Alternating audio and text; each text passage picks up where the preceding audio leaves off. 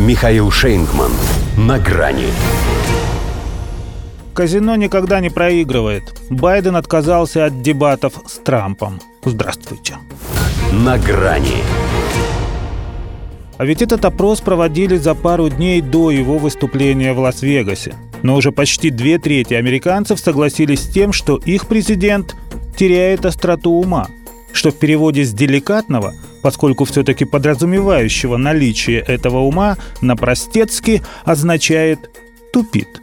Хотя спроси об этом у его пресс-секретаря Карин Жантьер или первой леди, оскорбятся от самой постановки вопроса, что естественно, ибо обе заинтересованы в сохранении этой старой дырявой калоши в Белом доме.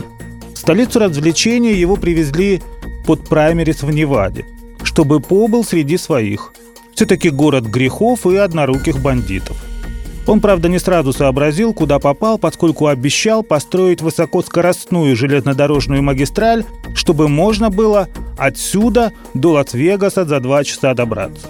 В зале, понимающие, переглянулись и не стали смеяться над больным человеком, решив, что если кто и виноват в этом казусе, то его люди. Надо же предупреждать клиента, что приехали уже. А то города сменяются у него с такой калейдоскопической быстротой, что его утративший остроту ум не успевает проснуться и привязаться к местности. Хорошо, Альцгеймер не сдает и работает в автономном режиме. Он и тут сумел порадовать новой репризой. «Когда, — вещал он устами своей оболочки, — я встречался на G7 с Миттераном из Германии, я ему сказал, что Америка вернулась». Тут же спохватился и уточнил, что Миттеран из Франции, но других уточнений не последовало. Это уже Fox News, разместивший этот фрагмент, взял на себя смелость допустить, что речь все-таки шла о нынешнем президенте Франции, а не о том, что ушел почти 30 лет назад.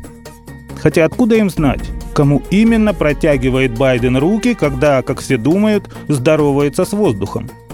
Может, среди прочих он и Миттерана встречал, и тот действительно интересовался, и насколько Америка вернулась.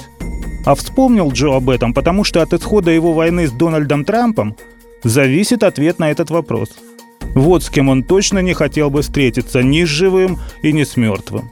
Хотя было время, бахвалился, что сойдись они в школьные годы, поколотил бы его за спортзалом. Еще бы. В детстве разница в возрасте имеет значение. В старости тоже, но в обратную сторону. Поэтому Байден отказался принять вызов Трампа на теледуэль.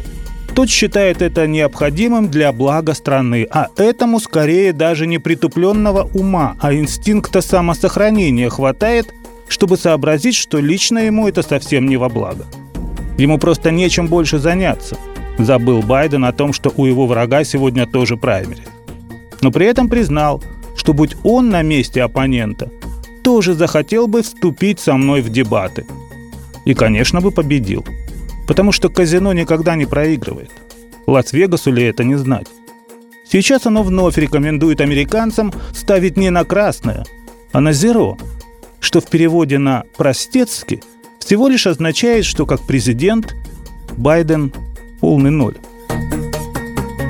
До свидания. На грани с Михаилом Шейнкманом.